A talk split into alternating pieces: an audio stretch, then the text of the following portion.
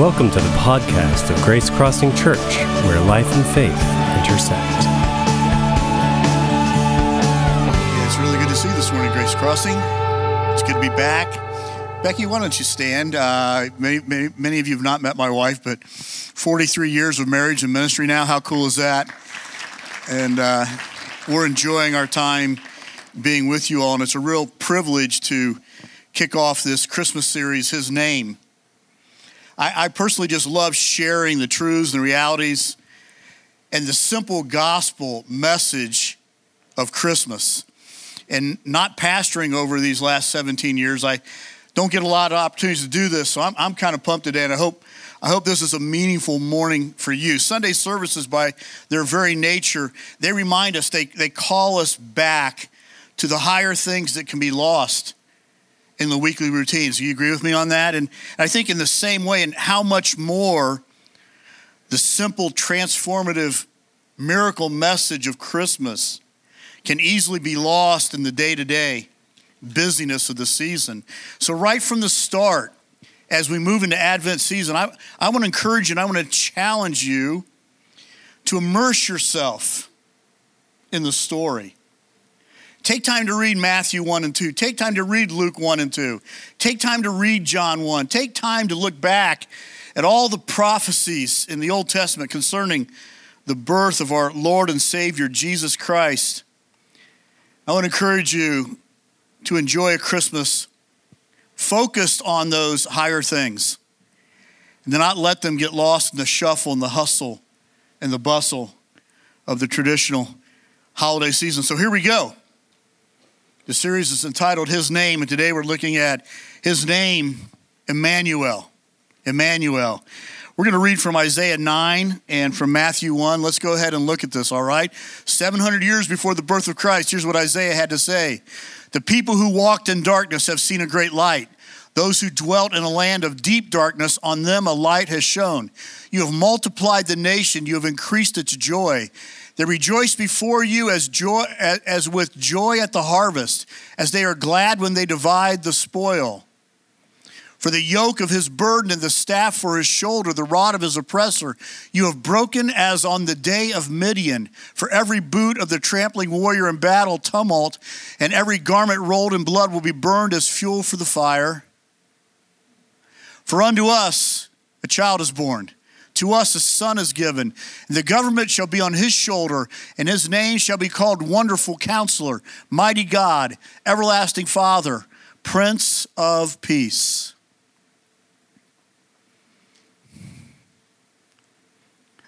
Matthew tells us in chapter 1 Behold, the virgin shall conceive and bear a son, and they shall call his name Emmanuel, which means God with us. Let's bow our hearts before the Lord. Father, we thank you not only for the beauty and the purpose of this season, we thank you for the transformative power of your word. And today, God, as we immerse ourselves in the scriptures and in your truth, we pray that your Holy Spirit would be the ultimate teacher in the room. Father, I pray that that that that you would reach far beyond where my human words can reach and bring revelatory truth and joy to every heart, change to our lives for your great name.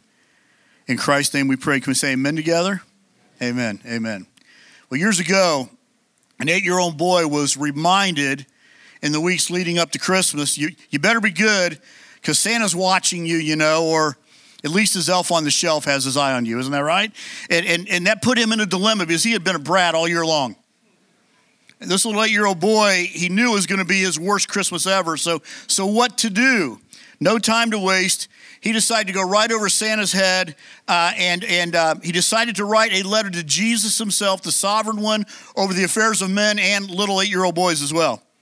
So he grabs pen and paper and he writes out, Dear Jesus, if you'll make, make it so I get lots of gifts this Christmas, I, I promise you I'll be good for a whole year. He looked at it and he thought, not a chance. He wadded it up, threw it in the trash. Letter number two Dear Jesus, if you make sure I get lots of presents this Christmas, I'll be good for a whole month. Can't do it. Boom, in the trash. Letter number three a whole week, Jesus. I can't even do that, he thought to himself. Wadded up, threw in the trash, and just frustrated, he He knew it was hopeless. So he began to scheme, and suddenly he jumped up out of his room. He ran into the living room over to where the manger scene had already been set up. He grabbed the little porcelain figurine of Mary. He ran back into his room. He opened his sock drawer. He stuck Mary inside a sock, inside the drawer, closed the door, sat down. Letter number four Jesus, if you ever want to see your mother again, now it was really hopeless, all right? That first Christmas, the world that Jesus was born into was simply a world without hope. Isaiah described it with phrases like those walking in darkness, those living in the shadow of death, people bound in chains with heavy yokes on their shoulders. C.S. Lewis, in Lion, Witch, and Wardrobe, simply described it this way In the world, it was always winter, but never Christmas. How harsh is that? Always winter, but never Christmas. The Bible characters, the major players of that first Christmas, walked in darkness in their own unique ways. The shepherds walked in the darkness and the hopelessness of mundane routine. And in their minds, this was their lot in life. It was always going to be this way. Nothing is ever going to change for me. The wise men walked in the darkness and the hopelessness of intellectual pursuit. Herod himself walked in the darkness of political and personal agendas, and the Jewish leaders walked in the darkness and hopelessness of empty religious ritual and routine, devoid of life of faith. The Romans had their own unique way of describing the hopelessness that was in the world. They had adopted a Greek myth or belief, the story of Pandora and her box. Do you remember the story of Pandora? They adopted this to explain the hopelessness that gripped their culture in those days, if you remember the story, a woman was given a beautiful box by the gods with these explicit instructions you're to never open this box. But over time, curiosity got the best of her, and she opened it just a crack and then quickly closed it. But in that moment that it was open just a crack, according to their belief, everything evil that this world knows escaped out of that box war, pestilence, famine, calamity, pain. It all got out. She closed it as quick as she could, but the only thing left inside that box, trapped inside that box, was one thing, and that thing was hope. And that's how the Romans and Greeks expl- ex- explained the hopelessness in their culture at that time. It was a hopeless world, folks, until Jesus. Hallelujah. It was a hopeless world until Jesus, Emmanuel, God with us. When, when Emmanuel arrived, hope arrived. And to this day, whenever Jesus walks into a room, hope walks into the room. Whenever Jesus walks into a situation, hope walks into a situation. As Emmanuel, Jesus entered our world personally and with purpose. And, and right at the outset here, I want to challenge you at the beginning of this Christmas season to say, God, this Christmas, help me to walk into my world personally and with purpose to see you work in other people's lives. Jesus walked into this world as Emmanuel personally and with purpose. And it reminds me of my, my favorite line in a Christmas carol, and I've got lots of them, but this is my favorite from O oh Holy Night. Long lay the world in sin and error prying until he appeared. That's, that's Emmanuel, isn't that right? Until he appeared and the soul felt its worth. That's hope. When he appeared, the soul felt his, its worth. And the carol would go on to say, The thrill of hope, the weary soul rejoices. That's Emmanuel, God with us.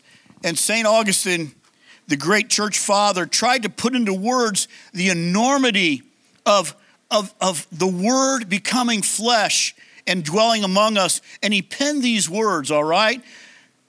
Maker of the sun, he is now under the sun. Disposer of all ages in the bosom of his father, he consecrates this day in the womb of his mother. In him he remains, but from her he goes forth creator of heaven and earth. He was born on earth under heaven. Unspeakably wise, he is now wisely speechless. Filling the world, he lies in a manger. ruler of the stars, he now nurses at his mother's bosom. He is both great in the nature of God and small in the form of a servant. That's Emmanuel, God with us. Isaiah simply said, The people who walk in darkness, they've seen a great light. It was 16 years ago this December that my wife and I found ourselves on a hike in the Daintree rainforest in the Queensland north of Australia. Our son, who um, graduated from college in Australia, had gotten married that previous week on, on a beach outside of Sydney. And when they went on their honeymoon, we thought, why not? Let's just go take a second honeymoon ourselves. We ended up where the Great Barrier Reef meets the Daintree Rainforest up near Cape Tribulation. And we found ourselves on a, on a hike with an Aboriginal elder, this elderly, precious man in the Daintree Rainforest. As we walked, he explained things to us like plants they use for medicines and, and cave etchings and, and all things about their culture. And as we walked, I simply said to this guy, I said, You know what? Your English is really good. He said, Yeah. He said, As a little boy, I learned it from the missionaries. I said, You did? I said, What was that like? and went on to talk to them how, about how faith came to his family and faith came to his village through the missionaries.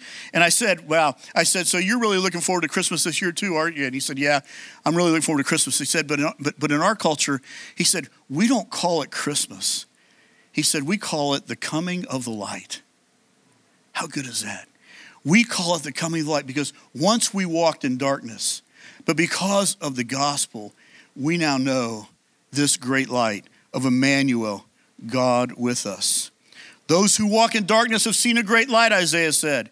And Isaiah would go on to say that his coming would, would remind the Jewish people of Midian's defeat. I don't know about you, but I, I've read this passage for years and years, and I've never paid attention to Midian's defeat in this Christmas prophecy. I've skipped over it over and over, but you know what? The original hearers who heard it when, when Isaiah first spoke it or penned it, all the way down to the Roman times when the Jewish people thought of Midian's defeat, it brought them instant hope and joy. It's mentioned in Isaiah chapter 9. Why is the story of Midian in a Christmas prophecy? Well, just to give us a little refresher, at this time, Israel's a mess. They're under the thumb of Syria. There's no way at this moment that Israel can save themselves, and the situation is hopeless. And in Judges 6 and 7, God calls a man named Gideon, who's scared to death himself, and he becomes an unlikely vessel to lead an army that God whittles down to 300 men against a vast army. And God instructs Gideon to surround the enemy camp at night, and for every one of his 300 men, they need to have a clay pot with a torch inside, and with trumpets. And if you remember the story, at Gideon's command, everybody smashes the clay pots. The lights, uh, the torches light up the night all around the enemy camp. They blow their trumpets, and there's great confusion among the enemy. And the enemy is totally routed, and there is complete victory for the Jewish people. An unlikely instrument, Gideon, with an unconventional strategy, clay pots and torches, results in an incomparable victory. And Isaiah prophesied that's how it would be when Messiah comes. That's how it would be when Emmanuel shows up. A shocking strategy to break the yoke and to set us free and to restore our joy. Wilder than clay pots and torches, we get a virgin singing a lullaby over a manger.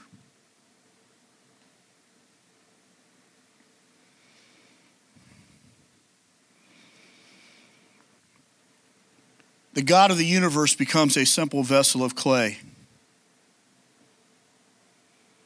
But on the inside, as John would say in John chapter 1, in him was life, and that life was the light of men.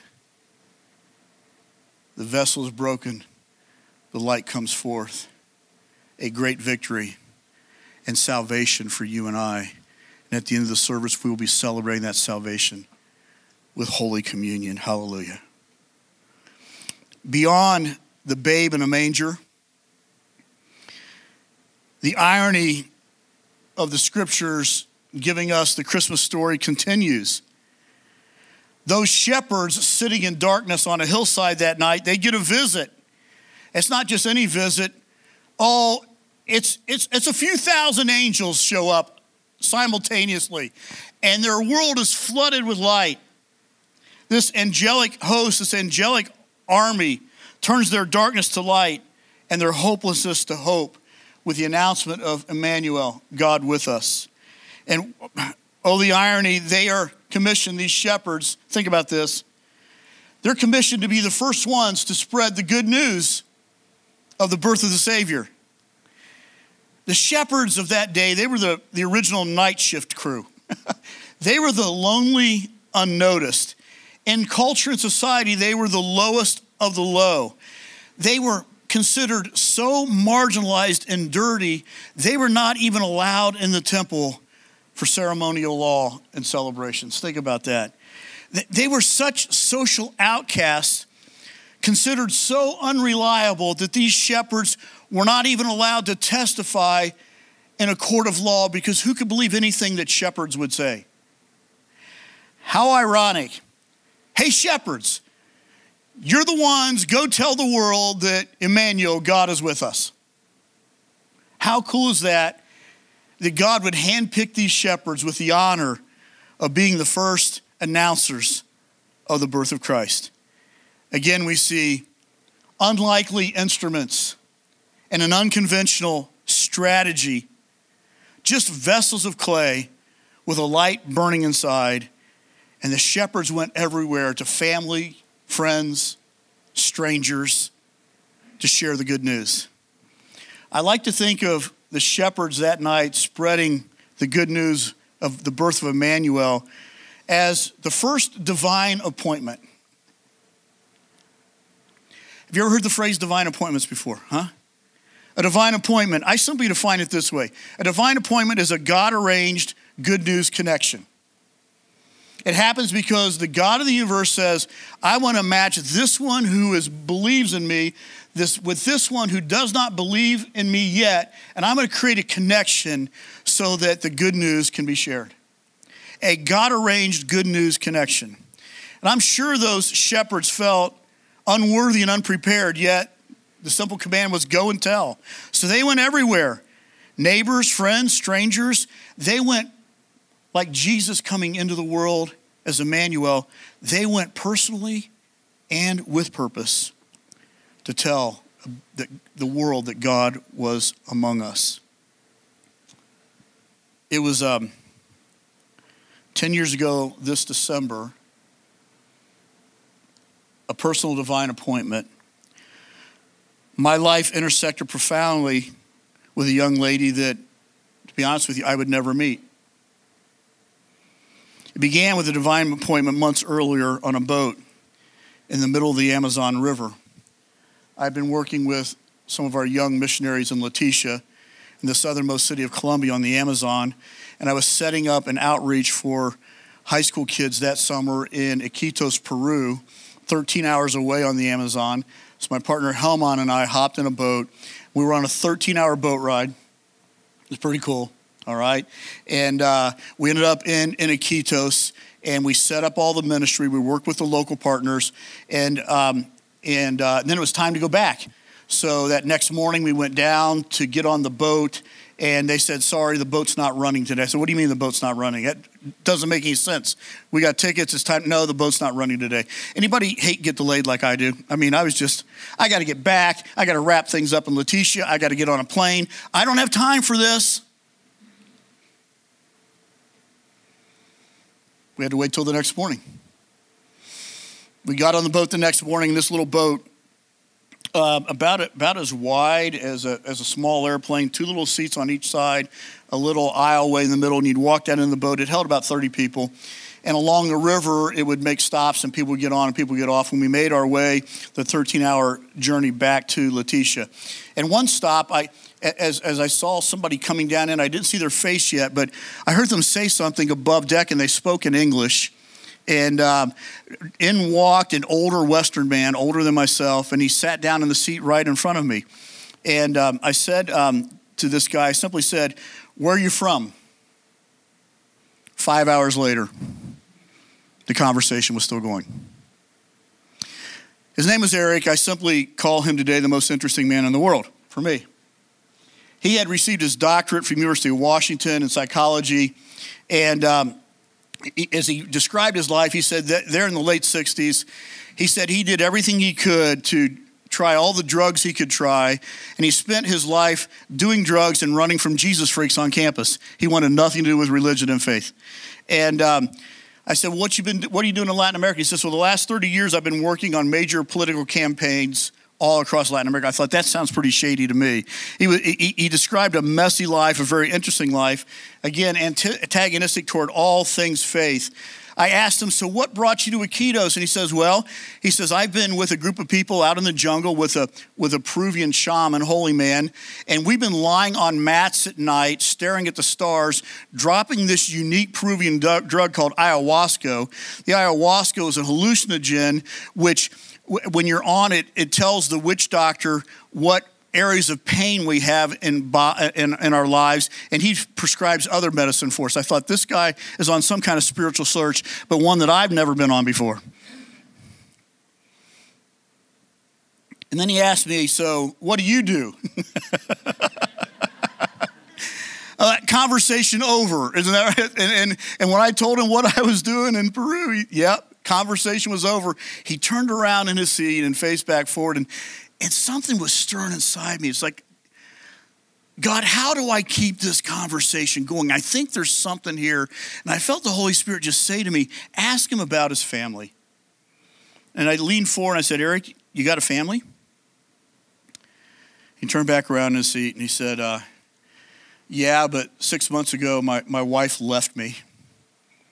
My son right now is in a Costa Rican jail, and my daughter, 28 years old, her name's Ava. And at age 18, she was Miss Venezuela. She was second runner up in the Miss Universe pageant that year. She's been a network anchor woman in the capital, Caracas, for several years. She's now the mother of a two year old girl. But she's in a hospital with a life threatening illness. Eric's life was totally falling apart. I was so drawn to him. His life was so messy, but underneath it all, I could see the image of God. And as we continued to talk, I found out that his grandparents were pioneer missionaries to China and Tibet in the 20s and 30s. His dad followed in his mom and dad's footsteps to become a missionary as well.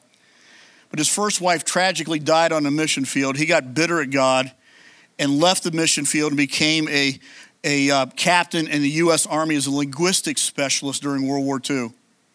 And during that time, he met a beautiful young Jewish atheist woman working uh, in the office with him, and they met and were married. And Eric was the product of a backslidden, backslidden missionary kid and a Jewish atheist mom, and that, that explained a whole lot.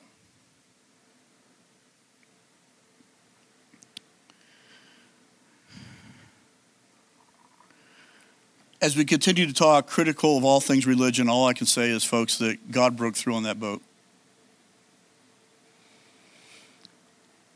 And before we docked, my friend and I were laying hands on Eric in the seat in front of us and praying for him to receive Christ. It was a breakthrough, divine appointment. When we got back, Eric said, Boy, that was a providential moment. I said, You better believe it, buddy.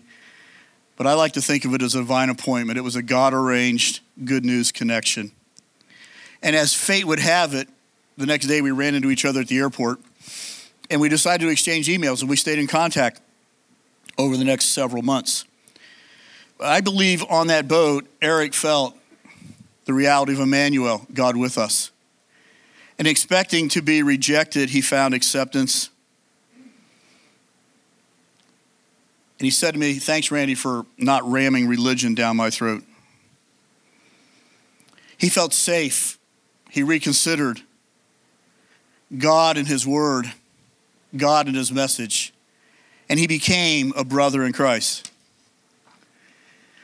On October 12th, he flew to Houston because his daughter Ava was in Houston for experimental treatments and in the ICU, and we stayed in touch over the months. And that December, 10 years ago, this month, I got a call from Eric. He was so excited that it looked like Ava was going to be released to be able to go home and be with her family for the Christmas season. But four days before Christmas, a strange and sudden infection set in, and Ava was gone just like that.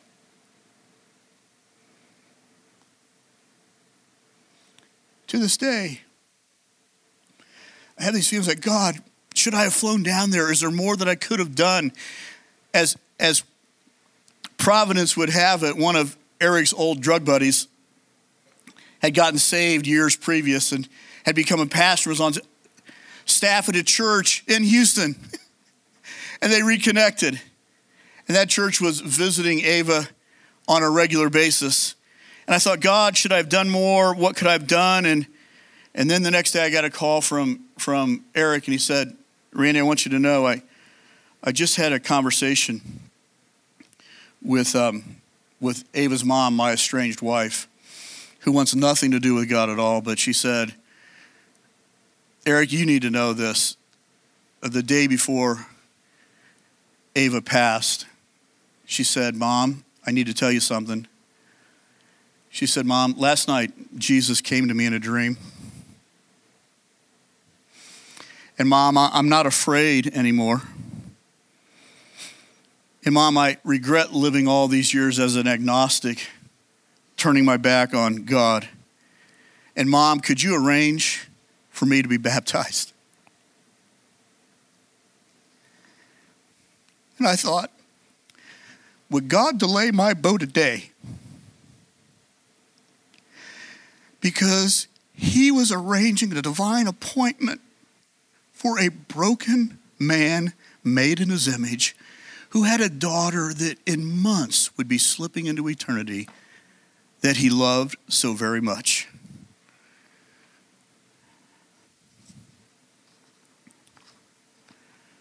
In that moment, I realized for God so loved Ava that he would arrange and rearrange everything. I just got to be the vessel of clay with a little light inside. Eric became the unlikely instrument that would take that light to his daughter in an ICU unit.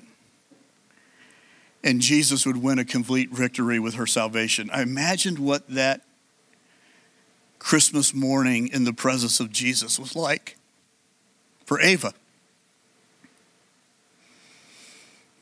Friends, um, we live in a world without hope, and we live among people without hope. And yet, for you and I, Emmanuel, God with us, is now Christ in us, the hope of glory. Christ in us, the hope of glory.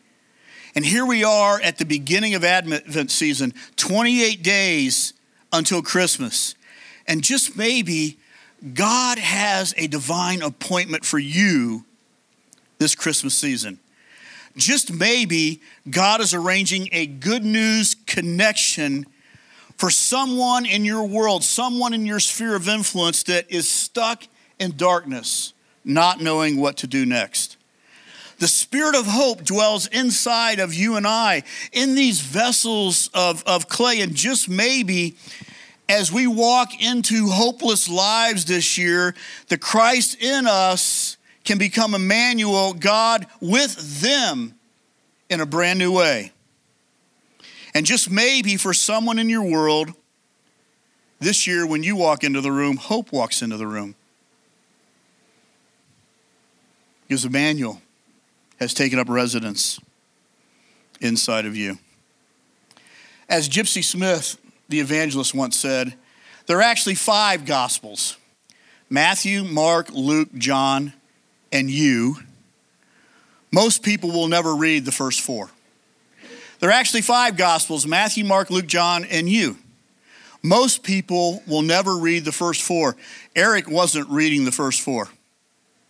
Ava wasn't reading the first four, but you and I all of us, like those first commissioned shepherds, maybe feeling a little bit unworthy and unprepared, you and I, I think this Christmas season, this Christmas season need to simply say, God, give me the grace to enter my world personally and with purpose. Just like Immanuel first entered the world that first Christmas, personally and with purpose. And God, if it's in your economy to arrange a divine appointment, let the light inside this vessel of clay shine and bring the hope of the gospel to somebody this year. I'm simply asking you to rethink Christmas, not just in terms of family and friends, but in terms of being those vessels with the light on the inside.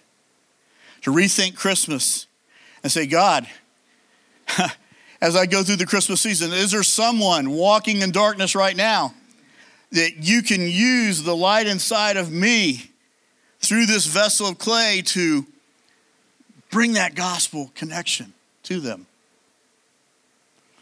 As we prepare to come to the table of the Lord, and as we get ready to celebrate the gift of salvation, let me first ask you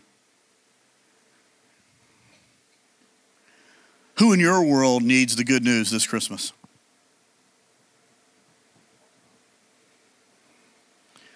Who in your world is stuck in the darkness,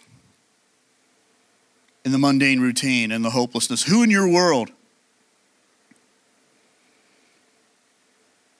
needs you to be the light that walks into their world? I dare say, for some people that you'll intera- interact with this Christmas season, when you walk in the room, hope can walk in the room.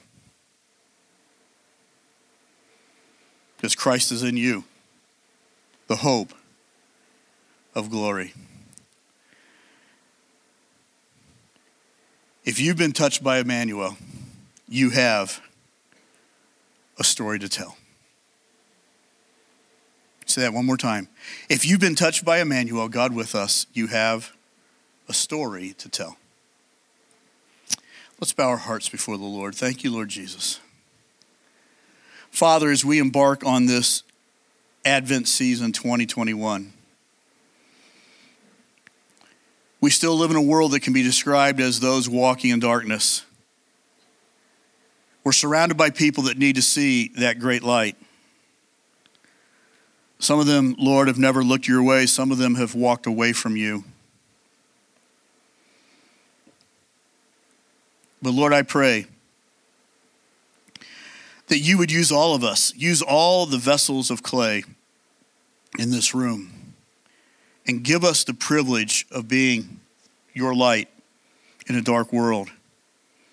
Friends, family, co workers, neighbors, strangers just like those first shepherds, God, may we know the joy of being those unlikely vessels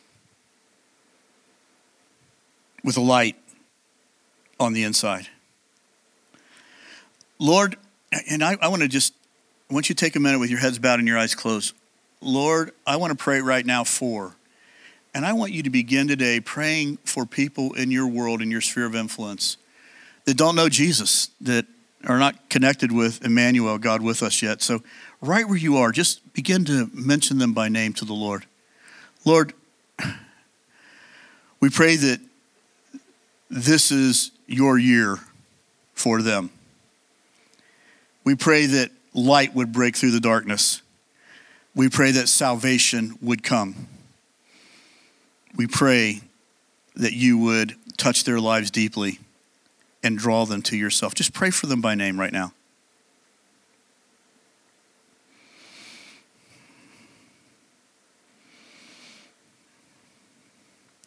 Now, Lord, we give this Advent season 2021 to you. Help us, God, to not miss it. Help us, God, to enter it as Jesus entered the world, personally and full of purpose. And Lord, when 2022 comes as Grace Crossing, may we be found rejoicing at the divine appointments that you ra- arrange for us individually and as a church for people that yet walk in darkness, that need to experience Immanuel, God with us, for the very first time. We ask these things in the all powerful name of Jesus. Amen. Thanks for listening. To learn more about Grace Crossing Church, including service times and directions, check us out on the web at www.gracecrossingchurch.net. We hope to see you at one of our upcoming weekend worship gatherings. Have a great day.